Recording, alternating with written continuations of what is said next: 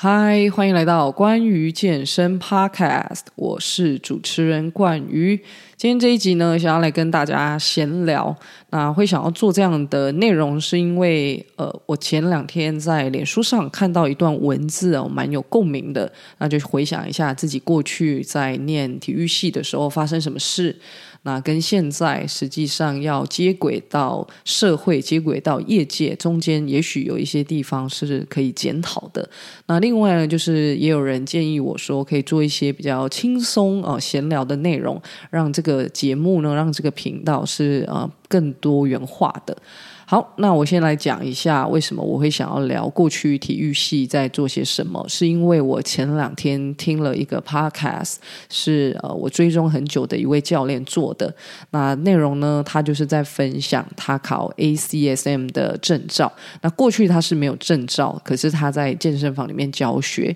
那你就会说，诶，为什么他可以这样子？那实际上他过去是呃非常多呃训练经验的选手。那另外呢，他也读体育相关的科系哦，甚至是研究所，在这个领域里面也有七八年的经验。那说实在，这个经验能不能够拿到健身房里面教学呢？这也就是我。为什么会对他那一集 podcast 非常有兴趣的原因？那很显然是有一些健身房有疑虑。那他在教课的时候，健身房会希望说他去考一个呃国际证照哦，就是因为这是目前健身业界比较认可的东西。那他就不禁的感叹啊，就是说自己也是在呃体育相关的领域，呃，就是学习了这么久的时间，可是这个文凭好像没有办法成为一个呃。证明或者是一个含金量很高呃的东西，反而呃要去考一个可能是美国民间的一个证照单位的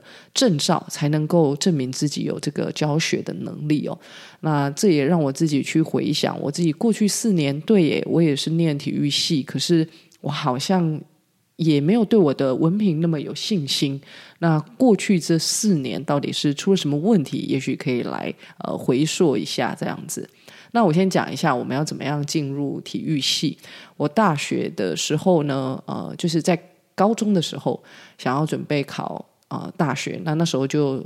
目标很明确，就是想要念体育相关的。那一般来说，如果你是普通高中的学生，你想要念体育系的话，你必须像是呃艺术类或者是音乐类这样子的呃人才一样，要去考一个术科。那体育的话呢，就会有体育术科。考试的内容，我记得有一千六百公尺的跑走，有立定跳三次，还有侧并步、仰卧起坐啊。等等的，那他会在两天里面考完，考完之后就有一个大家的成绩，那他会秀说你是落在多少百分比，那你就可以利用这个成绩呢去呃申请体育系。然后再加上你可能指考啊，或者是学测的成绩一起综合做一个评估这样子。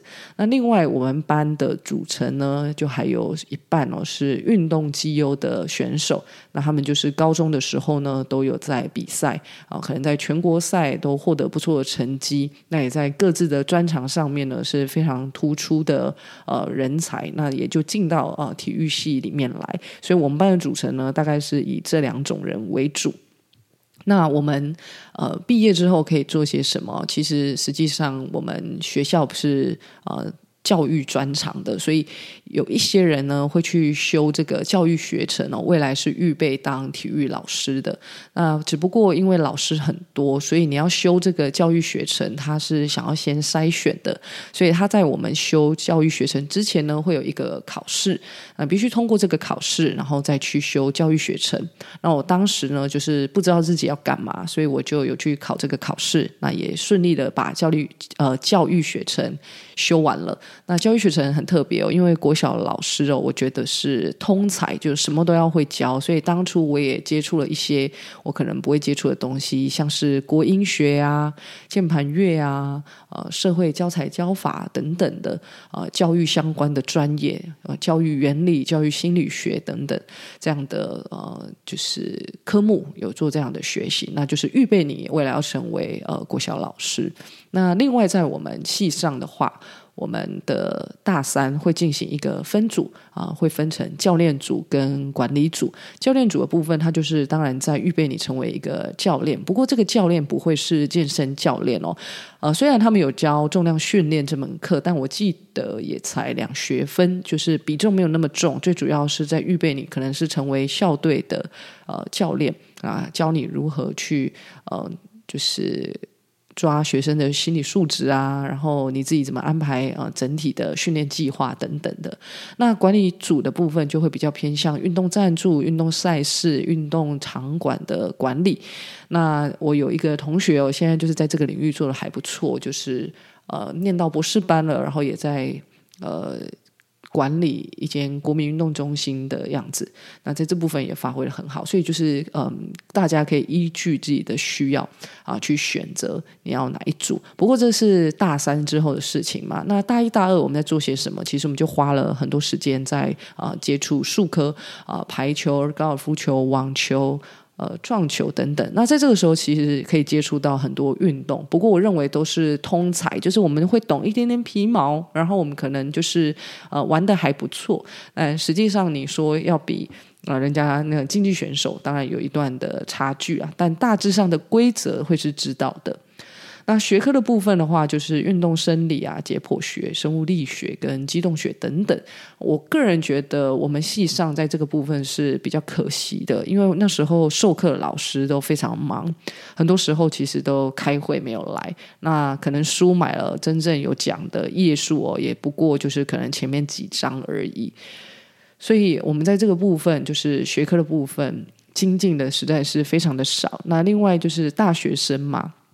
就只想要玩，所以很少去想到啊、呃，自己在这个部分专业上要有所提升，也就忽略这个部分。所以实际上，呃，我觉得自己在毕业之后求职呢，就有遭受到一个，也不能说遭受，因为是咎由自取的，应该说自己就学到一个教训，就发现，哎，自己的四年是在自己体育的专业上蛮空白的。那这个空白哦，其实不只是我，我有其他的同学后来是选择念研究所。那他们到研究所之后，就是真的是啊、哇哇叫，因为发现研究所是另外一个等级，除了要念原文之外，他们发现自己过去在呃。体育啊、就像我刚才讲的，呃，生理学、解剖学、生物力学等等的这部分的预备是非常不足的。那到研究所之后，简直是到了另呃另外一个世界。那念起来当然就是啊、相对的痛苦。那我进到职场，我也发现自己呃，原本主管以为这些我都会，可是殊不知，我到那个时候我才开始恶补，那自己就学到了呃非常重要的一课。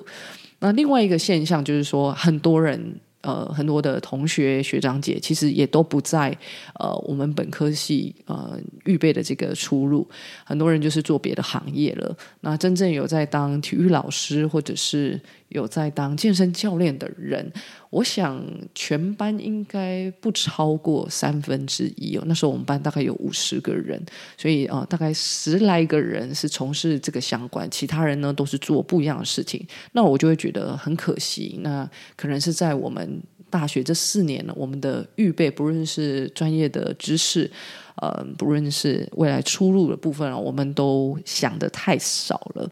那。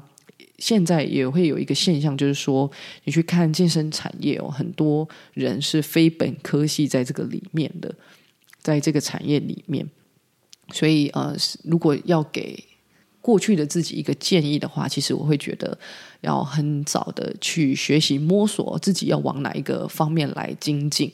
那再就是说，如果我后面的学弟妹他会想要进到呃健身产业里面来的话，我也会觉得现在大学的时候是一个很重要的时间。呃，如果你不在这个时候提升自己的专业能力的话，之后这个产业会越来越难进来。就是因为教练很多，所以大家开始会挑。那我会觉得这个门槛会越来越高。那如果没有做好，呃，随时的准备，就会很可能就。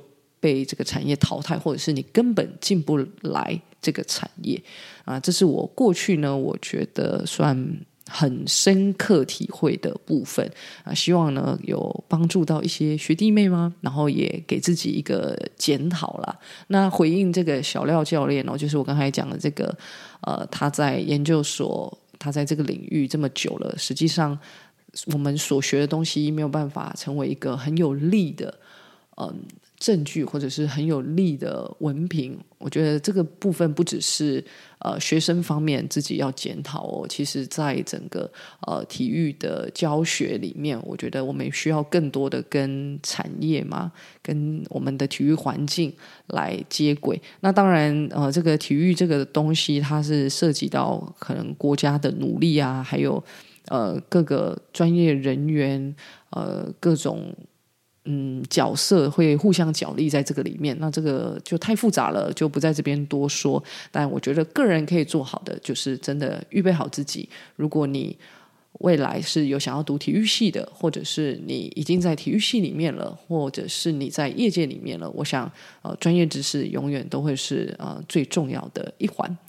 好，那就大致上分享到这边。不知道大家对于这样的主题，呃，听起来感觉怎么样啊？偶尔轻松一点，我不讲一些太难的东西。呃，希望可以让大家可以看见这个节目可以呈现更多不一样的风格。那如果你有其他问题，或者是你想回馈的话，都欢迎到 Apple Podcast 或者是 Mixer Box 留言给星星。那你在 IG 上面呢，搜寻 GWEN 的 O A C H，除了可以看到新的集数发布之外呢，我也会尝试在里面做一些内容的分享。那最近呢，我有尝试。呃，录一些学生训练的过程哦，其实就是希望也可以鼓励我们的学生啊，你上了关于健身的这个 Instagram，这样，那鼓励大家可以多多的运动。那如果你对于我们在训练的内容有疑问或者是有兴趣，都可以私讯我们。那大家有时间就可以上去看看，说不定会呃帮助你破除一些迷思啊，或者是。呃，挖到宝可以跟我呃互动之类的。那今天这一集就到这边，我们下一集见，拜拜。